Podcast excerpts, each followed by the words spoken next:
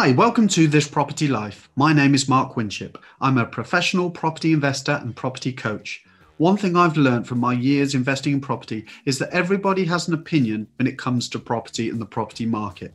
The mainstream media can also be a scary place with their sensationalist reporting about price crashes, interest rate rises, and market turbulence. So, how do we make sense of all of this as newbie investors? And how do we know exactly when is the best time to start buying property? This week, I'm catching up with Caroline Claydon to address this fundamental question. So, if you're waiting in the wings and wondering when to jump in and buy your first investment property, this episode is a must listen. Let's get cracking.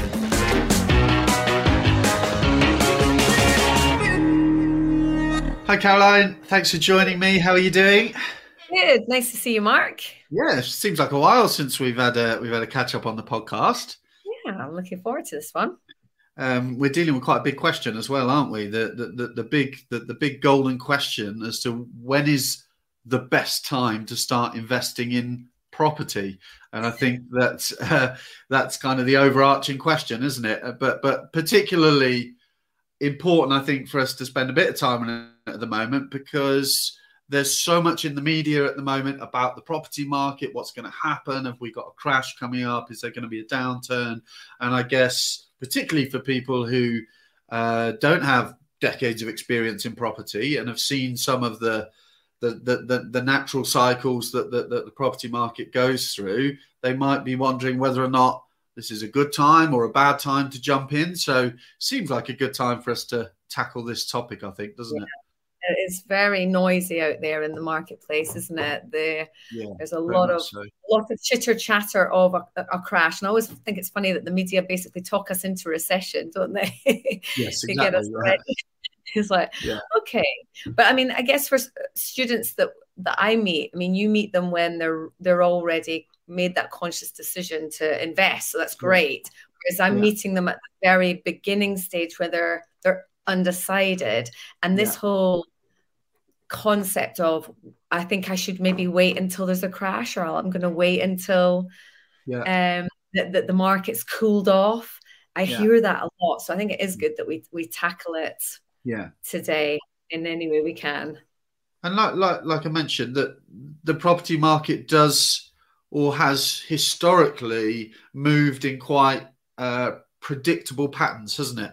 You know, it goes in sort of cycles, and whether or not recent events have sort of thrown that out a little bit, but it, it, I think it's worth reflecting on the fact that that you know we talk about there being unprecedented circumstances, but in, in yes, COVID itself was obviously unprecedented, but the market conditions that it created um, mm. have been seen before, will be seen again, and, and it sort of follows those predictable cycles. So I know you've been doing a bit of reading up on that, haven't you? You're looking into the the the, the was it the 18, 18 year yeah. cycle? The 18 year cycle. And even I have to say, when I when I first um, sort of stepped into the arena of trying to educate myself in property yeah. investing, I'm sure my, one of my trainers said every 18 years is going to be a big recession.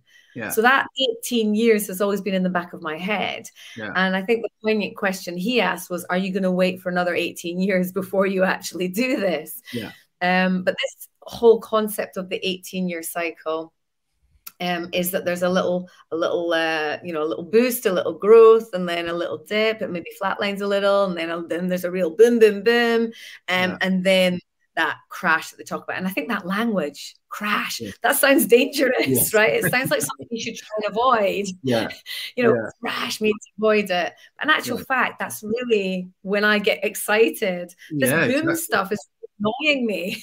yeah, it's been it's been difficult people. market for investors, isn't it? The last eighteen months to two years because it's been such a seller's market, you know. So actually, yeah, the thought of um, you know a drop in in property prices and um, property sitting on the market for a little bit longer, if anything, that creates better conditions for us to to go out and start shopping, doesn't it? Um, yeah. and, and and better better position for us to negotiate from than when it's a seller's market. Yes, I think the other thing that we need to consider and maybe convey uh, for people is that even if the market is going up, that's not necessarily a bad time to buy. Yeah. I guess if you were to be hypercritical and say, okay, if I could pinpoint the worst possible time to buy, it would be at the absolute peak height yeah. of the market. And we yeah. ain't there yet. We're yeah. definitely not there. We're probably at least a couple, maybe two, three years away from that. So we've got some breathing space. Yeah. Um, and even in a rising market, there's deals to be had. Yeah. Um, ways that we can structure things because if you think about the, the system we use of getting your money into the deal and then get your money out we've got time to still do that and actually yeah. capitalize on the fact that it's moving in an upward trend. So yeah. it helps getting your money out of the deal. So yeah. we can you know we can look at that in a positive way rather than thinking oh i've probably paid too much for it. Actually if you get all your money out of the deal and it cash flows let's not split hairs about it and sweat the small stuff. Yeah. Um because you'll never dip your toe in if you if you keep thinking this is the best possible price i could get this for now.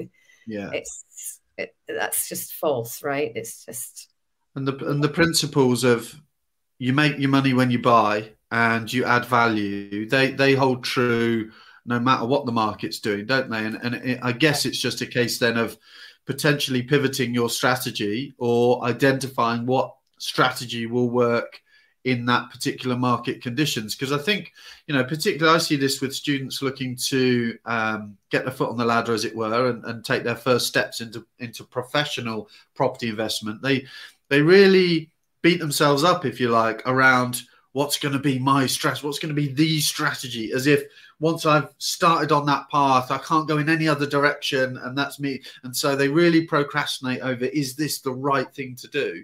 But in reality you know, I know our strategy's changed multiple times over the years, um, not not just in in response to market conditions, but it might be that your circumstances change, what you need your properties to do for you at different stages in your journey changes. You know, they yes. serve a purpose up to a point, but then your strategy changes. So, in many ways, it's about identifying what strategies are working right now, as opposed to feeling like you're committed and you know if that's the case, you might be a bit hesitant about getting started, I guess.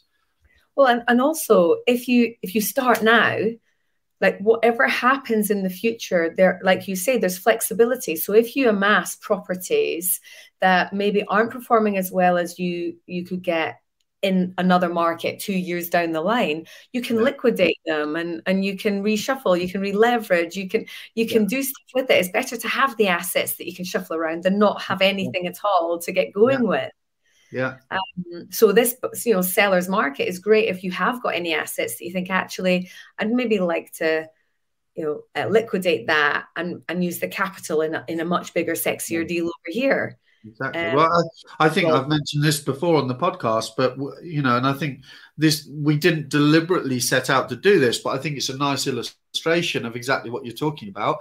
That we are just in the process of finalising the sale of uh, four properties in our portfolio, and once they're sold, they will be that will be every property that we purchased in order to get to our financial security figure. We will have sold. There we go. So, which I think is a really interesting. And again, I'm not saying that's the way. I'm not advocating that, that you must do that, but it just shows you that actually we've those and those properties have been very successful within their life cycle. They've done exactly what we needed them to do. They got us to a financial security point where we could launch our service accommodation business, which is a lot more hands on.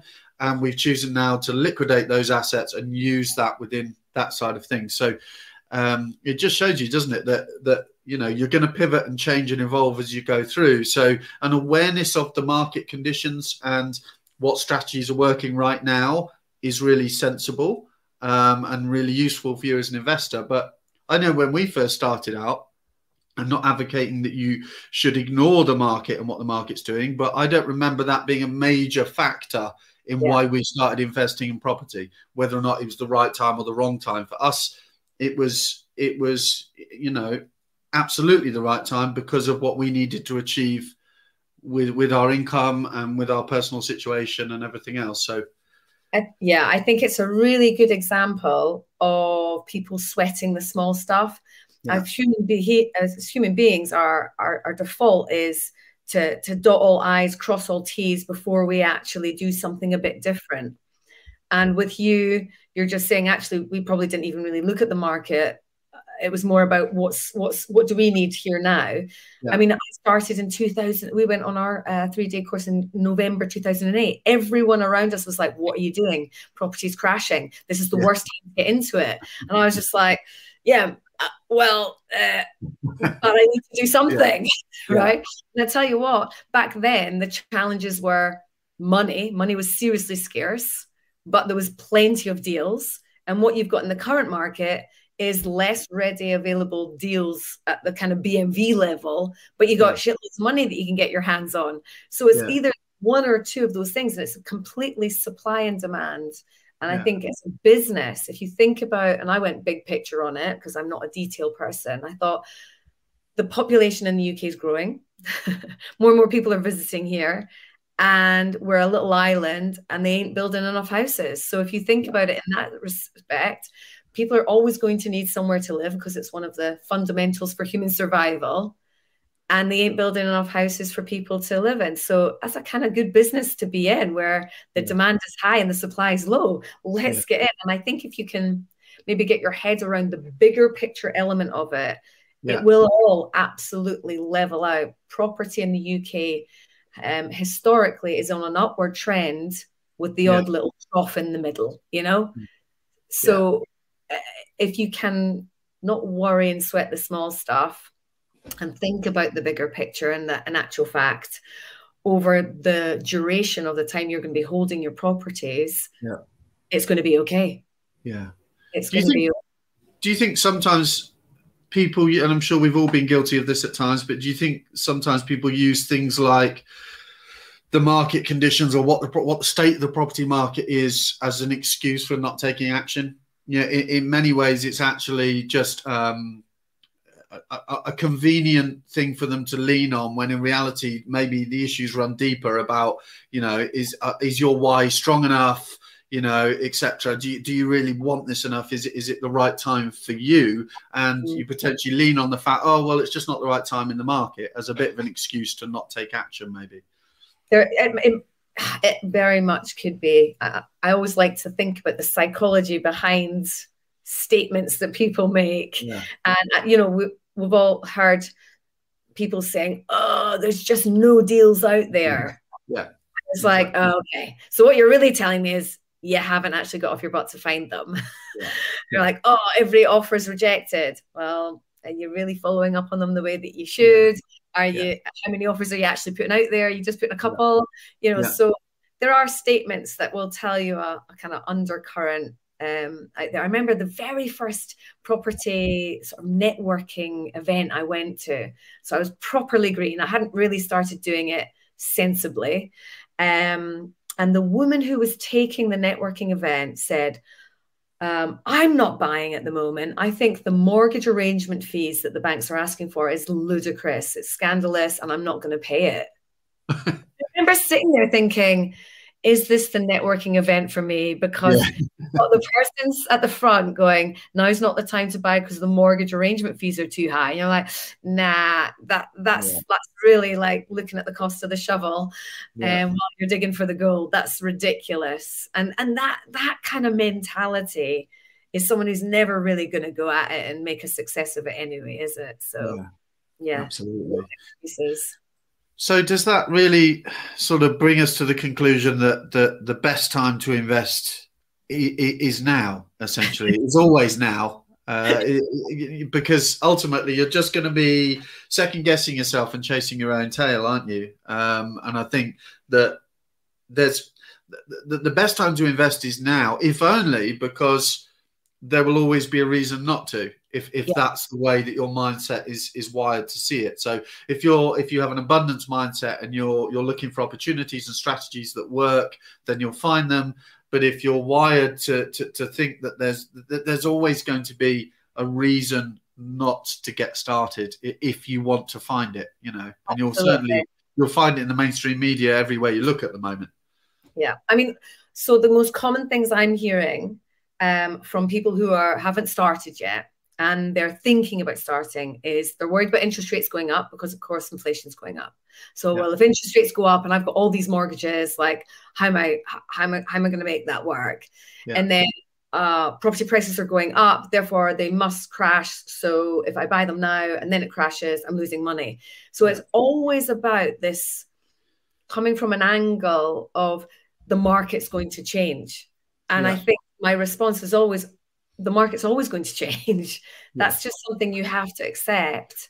And on the interest, the interest rate uh, side of things, I'm very comfortable that long term that's when you make your money when you buy and you, you we we run our, our stress test formulas at a couple of percent above what you can achieve all of that yeah. when you structure like that then that covers you yeah. and if interest rates get to a point where it's above our stress test well guess what else is going up rents yeah inflation everything is relative yeah um so i'm not i'm not concerned about interest rates i'm not concerned about a big crash coming and, and over leveraging my you know ourselves so I think keep calm and carry on is yeah. my overwhelming message to everyone is keep calm and carry on. Just you uh, knowledge is power. The more you know about structuring and setting up your deals at the beginning and making your money at that point, the more yeah. confident and comfortable you are that actually it doesn't really matter massively about what the market does all it means is there's going to be a bigger influx of amateurs coming in and a, a bigger influx of mm. amateurs mm. leaving the market. And that that's the only real difference we see, Mark. You know, when mm. um, there's there's big fluctuations in, in in movement. But it is it is funny. You mentioned it at the beginning. It is funny how it the market and the media and everything else creates a self-fulfilling prophecy. So mm-hmm. all, all the sort of media sort of sensationalist reporting about a crash and they use lots of you know emotive language like that like you said it creates hesitancy in the market which ultimately creates that condition but in reality as investors that's when we need to get active. That's when we need to be really getting out there hunting the deals you know finding um, you know distressed landlords and, and distressed sellers as well as distressed properties and, and looking for opportunities within that. Properties that are coming back to the market because they've been downvalued you know like you said how good is your follow-up process? All of these sorts of things. So my mind is coming back round to the same conclusion where you just landed i think around the value of education so so really understand how to make sensible investments in property that go a long way towards safeguarding you against some of these fluctuations. You know, we don't over leverage. We're not we're not out there jumping on a 95% mortgage when it's available. You know, so we create that buffer for ourselves. Um, but also the power of network. Yeah. You know, and actually being around other people, other investors who are doing what we're doing, who are out and actively investing right now, so that you can understand what strategies are working. You know, learn from other people who are out there mixing it at the moment in the current market conditions. What's working? What are they focusing on? And that's yeah. going to give you a pretty good steer. You know, rather than relying on information fed to you by the media, to get part of a community that is that is actually you know focused on finding the opportunities within the current market and, and I love I, I love what talking to all the different agents, you know, the commercial agents, the resi agents, you know, they're the ones literally on the ground day by day by day. They're the ones that can say, actually, you know, one bed flats are a bit sticky on the market right now, but the two bed houses are flying, and yeah. and that kind of information, that intel. Yeah. Is really handy for the micro stuff that you're going to yeah. be working within. Yeah. Um, but where you can get a really good indicators from your brokers, what are the banks thinking? The banks yeah. are the ones that are going to give you the biggest indicator about what's coming. Yeah. Um, and when you can still get pretty cheap long-term fixed deals from a bank, yeah. then the bank doesn't think interest rates are going to go anywhere too high too soon. Yeah. So it's just knowing these little places to look for snippets of information which help you yeah. make your business decisions. And if you're a nervous, a nervous investor, well, fix all your mortgages if you're worried about interest rates. Yeah. You can fix them for 10 years. I mean, it's not the best rate, but you can fix them for 10 years if you're that worried. Yeah.